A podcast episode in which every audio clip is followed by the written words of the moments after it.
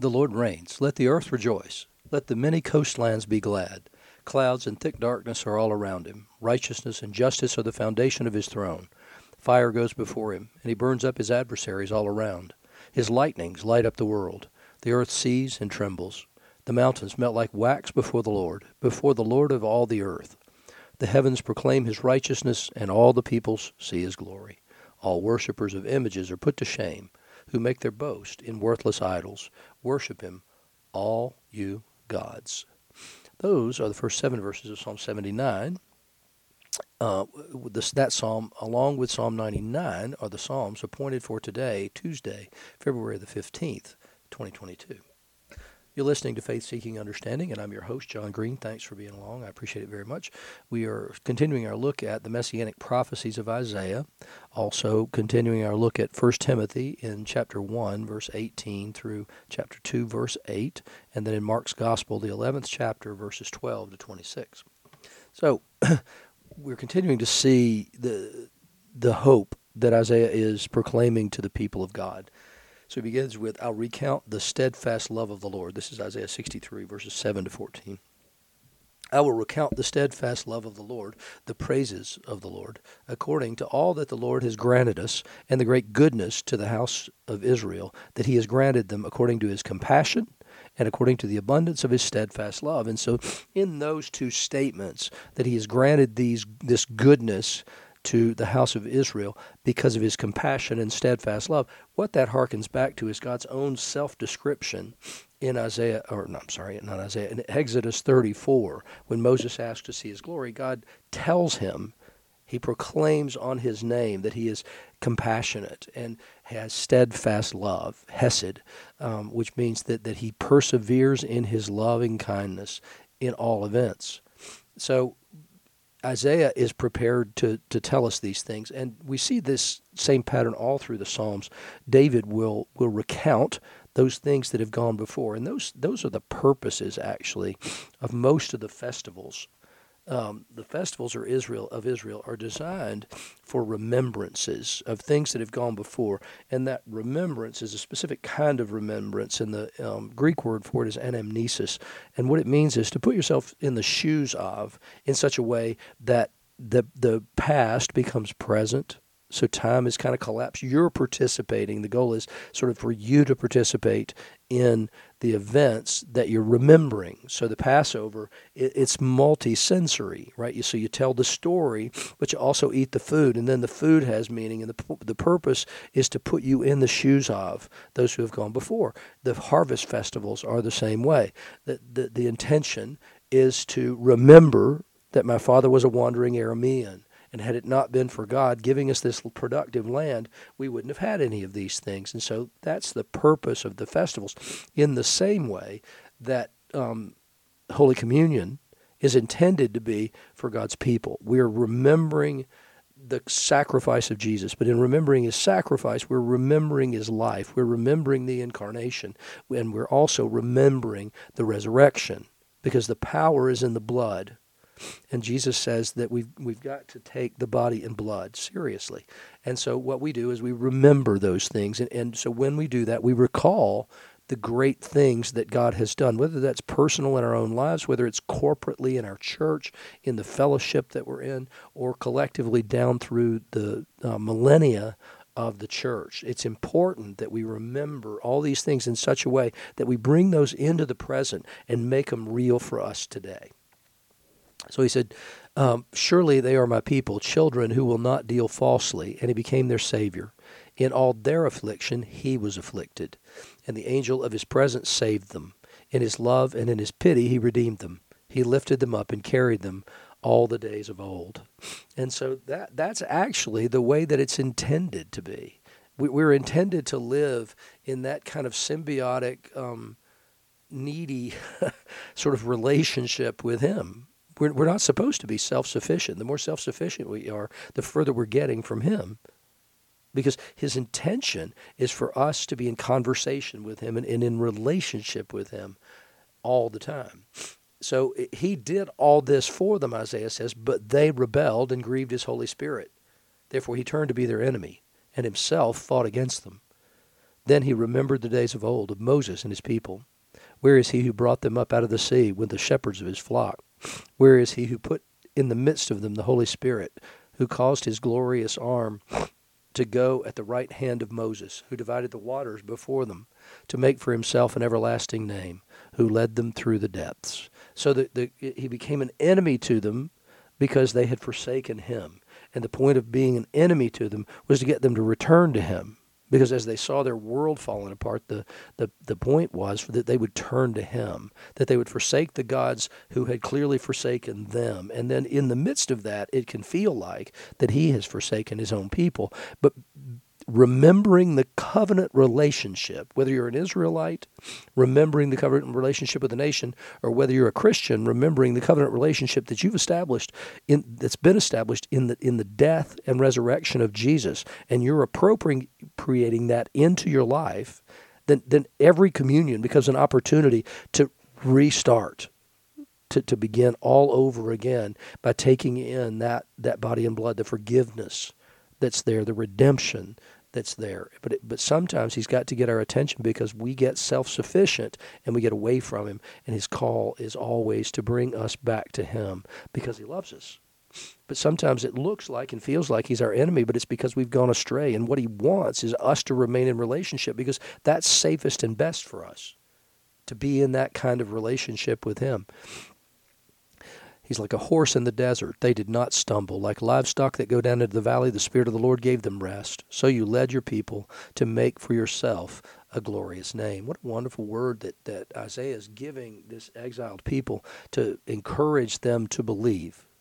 Because in that situation, sometimes we have to be encouraged to believe.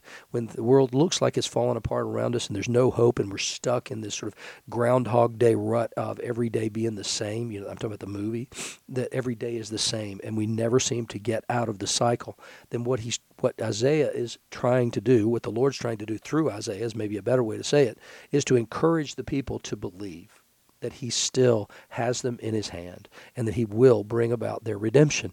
And, and as Christians, we need to do the same thing. We need to constantly remind ourselves what he has done. And in that, we know it's because he loves us, because he's in covenant with us. And that covenant was established at baptism and renewed in communion. And so it's always an opportunity for us to be reminded and to come back to the relationship with him but we need to be present to win. We, we, we have to join in the worship of God's people in order to get there. In the gospel, they had gone in, remember, into the into Jerusalem, and uh, on Palm Sunday, and then come out to Bethany and Bethpage out near the Mount of Olives. So on the following day, when they came from Bethany, he was hungry, and seeing in the distance a fig tree and leaf, he went to see if he could find anything on it. When he came to it, he found nothing but leaves, for it wasn't the season for figs. And he said to it, May no one ever eat from you again. And his disciples heard it. Well, it's not the season for figs, but the reality is is that when a fig tree is in leaf that way, it's a sign that there should be the figs come first.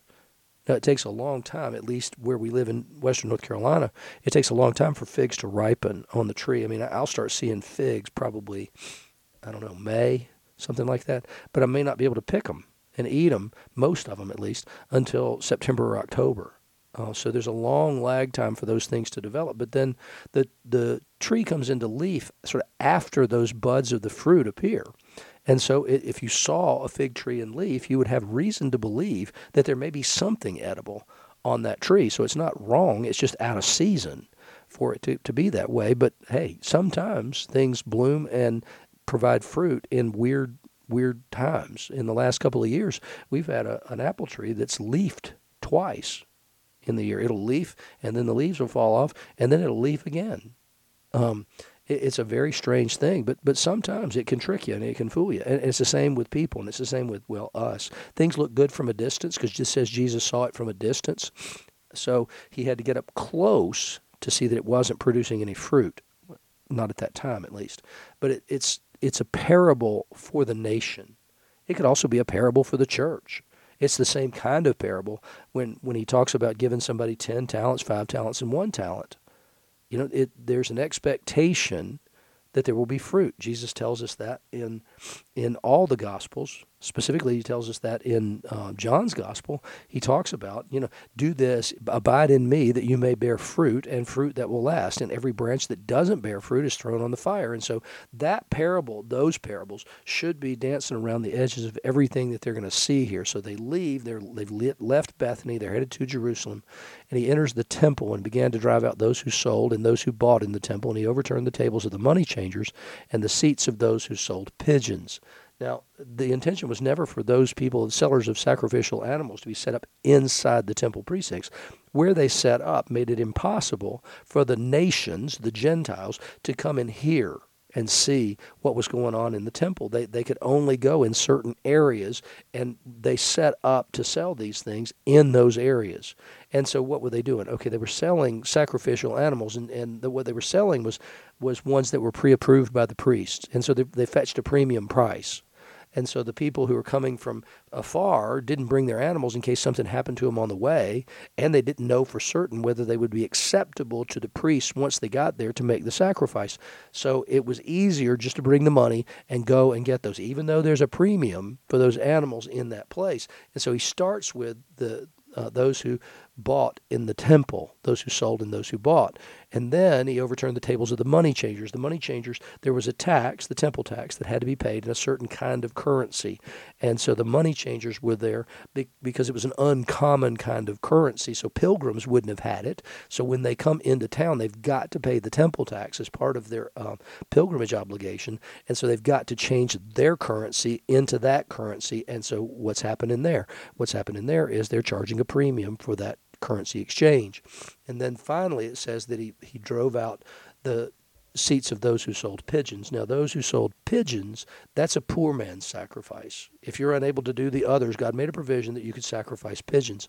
And so they're taking advantage of the poor in that particular place. They're taking advantage of pilgrims and the poor.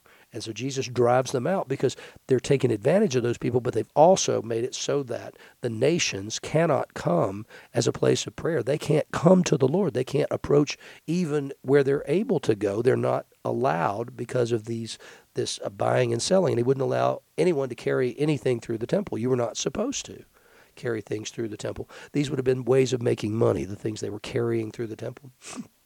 And he was teaching them and saying to them, it's is it not written, "My house shall be a house of prayer for all nations"? But you've made it a den of robbers. So, like I said, they he, they've kept out these Gentiles from being able to come near the temple and to hear what's going on, to learn about the Lord, or even to pray to the Lord.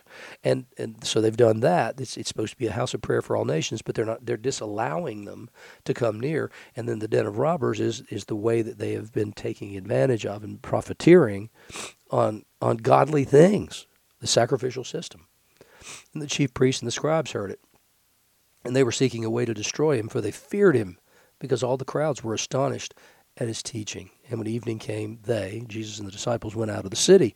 So the, we see that he is arousing the anger of the scribe, of the priests and the scribes in this place, because they uh, had something to lose. One was the affection of the people, but the other was this grift they had going on over the sacrificial system. As they passed by in the morning, they saw the fig tree withered away to its roots. And Peter remembered, remembered, remembered, and said to them, Rabbi, look, the fig tree that you cursed has withered.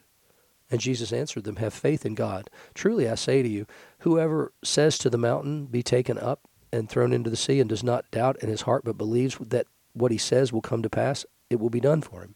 Therefore I tell you, whatever you ask in prayer, believe that you have received it, and it will be yours. And whenever you stand praying, forgive if you have anything against anyone, so that your Father who alone, who also is in heaven, may forgive your trespasses. So there's principles that Jesus is teaching about prayer. And what he's saying is, is that, that if you believe, and you should believe, because the one who, to whom you're praying is able to do anything, then then you can have received this thing. Now, does that mean that we can ask literally for, "Hey, I wish I had a million dollars," sort of like in um, "It's a Wonderful Life," and get it? You know, no, that's not the way it works. That it, God's not obliged to do what you ask Him to do. You, he's just not. It, it's not the way it works. Um, Jesus prays. Remember, in this same garden, he prays that that you're able to take this cup from me, but if it's not your will, don't do it. So it doesn't mean you can change God's will, His plan, and His purpose simply by asking for things. That's not the way it works. And then he gives the ultimate principle there at the end when you stand praying, forgive if you have anything against anyone, so that your Father is in heaven may forgive your trespasses. And so there's a there's an implicit statement there that you need forgiveness. And Jesus teaches this again and again that we're forgiven as we forgive, that we, we, we are to forgive as God forgives. We're to be like that part of his character, the one that Isaiah talked about before, that he is compassionate and he has steadfast love for us. And, and we, we are to be, our character is to be molded after God's character. And we can't do that if we're holding things against our brothers and sisters. And so we acknowledge our own sin and our need for forgiveness, but that should then impel us to forgive those who have sinned against us. In the epistle today, Paul is, is, is telling Timothy, he's encouraging Timothy in certain things. He said, This charge I entrust to you, Timothy, my child, in accordance with the prophecies previously made about you. So people had spoken words over Timothy and prophesied about the ministry that he would have and what God had called him to do. he said, That you, by them, you may wage the good warfare, holding faith and a good conscience. So continue in the prophecy that was spoken over you, what it was you were called to do. In our world, you know, we have ordination services, and in the ordination service, we're asked to do certain things. Well, you know, and, and, I've said this a million times. It's the reason that I was ordained using the a form of the 1928 prayer book. It's because in that prayer book, it said that we would devote ourselves to uh, study of the Word and things pertaining thereto, laying aside the study of all else. There's nothing like that in the 1979 prayer book. So I believe that my ministry is a gospel ministry. I believe all priestly ministry is a gospel ministry. And therefore, the most important thing that we do, the most important thing we have to offer anybody is, is counsel from the Word of God and teaching from the Word of God. And, and everything we need, all the principles for the way we live, the way we forgive, the way we love, all of that are found in Scripture. And so that's what we have to offer, not um, worldly things. We, we have a different way of looking at things, and that's what he's Paul's talking about here. He said, By rejecting this, some have made shipwreck of their faith, among whom are Hymenaeus and Alexander, whom I've handed over to Satan, that they may learn not to blaspheme. Remember, there was a lot of idol worship in Ephesus, particularly. That's where the Sibyls were. Um, there was also a big uh, place for Diana worship. And so there, the, one of the things that Paul says to Timothy and, and to the church in Ephesus he, is where he will say things about he doesn't allow women to teach men. And, that, and he's saying that in the context of Ephesus, primarily, I believe. That he, he's saying it because they had been the spiritual leaders in that place. And so there, there needed to be a step back and a change of these people who had come out because there's always a temptation of syncretism, bringing your previous belief system into the the church. And so you have to be careful about that. And that's exactly what he's what he's saying here. These people who represent idol worship, he is handed over to Satan that they may learn not to blaspheme. And, and what he doesn't mean there is eternally. He, he means for this season of time so that they can learn and then, then they can come back. He said, First of all, then, I urge that supplications, prayers, intercessions, and thanksgiving be made for all people, which is exactly the point that Jesus had made. It had to do with prayer and the believing prayer. And he says, For kings and all who are in high positions, that we may lead a peaceful and quiet life, godly and dignified in every way. In other words, that they'll leave us alone, that they won't pass laws that persecute us he said, This is good and it's pleasing in the sight of God our Savior, who desires all people to be saved and come to the knowledge of the truth. So if we don't believe that leaders are uh, in the faith, whether they say they are or not, then, then our response should be to pray. Our response should be that we would pray for them to receive His Holy Spirit and to live from the truth, from the faith that they say they profess. That what we need in order to live godly and quiet lives has to peaceful and quiet lives has to do with leaders who understand God, who understand Yahweh, because then they will be different kinds of leaders if they do that. And it's God's desire that all should come to truth, and, and we should want the same thing. And so we should pray for that. For there's one God, there's one mediator between God and man. The man, Christ Jesus, who gave himself as a ransom for all, which is the testimony given at the proper time. So uh, there, there are not many mediators. There's only one mediator. We can go directly to him, and he and the Father are one. And so we we know that we have confidence that Jesus talks about in our prayers. We have confidence because of the resurrection. We have confidence because we know that Jesus' prayers are heard. We know we can go directly to him who sits at the right hand of the throne and make our plea to him in his name. And, we know that they're heard and they're answered. And we can have that kind of confidence because of the resurrection. He said, For this I was appointed a preacher and an apostle. I'm telling the truth. I'm not lying. I don't know why he says that, by the way. it, it's because it was always under attack, his apostleship was. A teacher of the Gentiles in faith and truth. He was called to a specific apostolic ministry, eh, which is the, a teacher of the Gentiles in faith and truth. He said, I desire then that in every place men should pray, lifting holy hands without anger or quarreling. So Paul says, let the church, let the people of God be a people of prayer, making their petitions to him. And that's an important message beginning in the, um, the prophetic words of Isaiah all the way through the gospel jesus teaches about prayer and now here paul says this is the way this should be a characteristic of the church is it, the kingdom is the church on its knees praying to god rather than trying to constantly take matters into their own hands and quarreling and fighting all the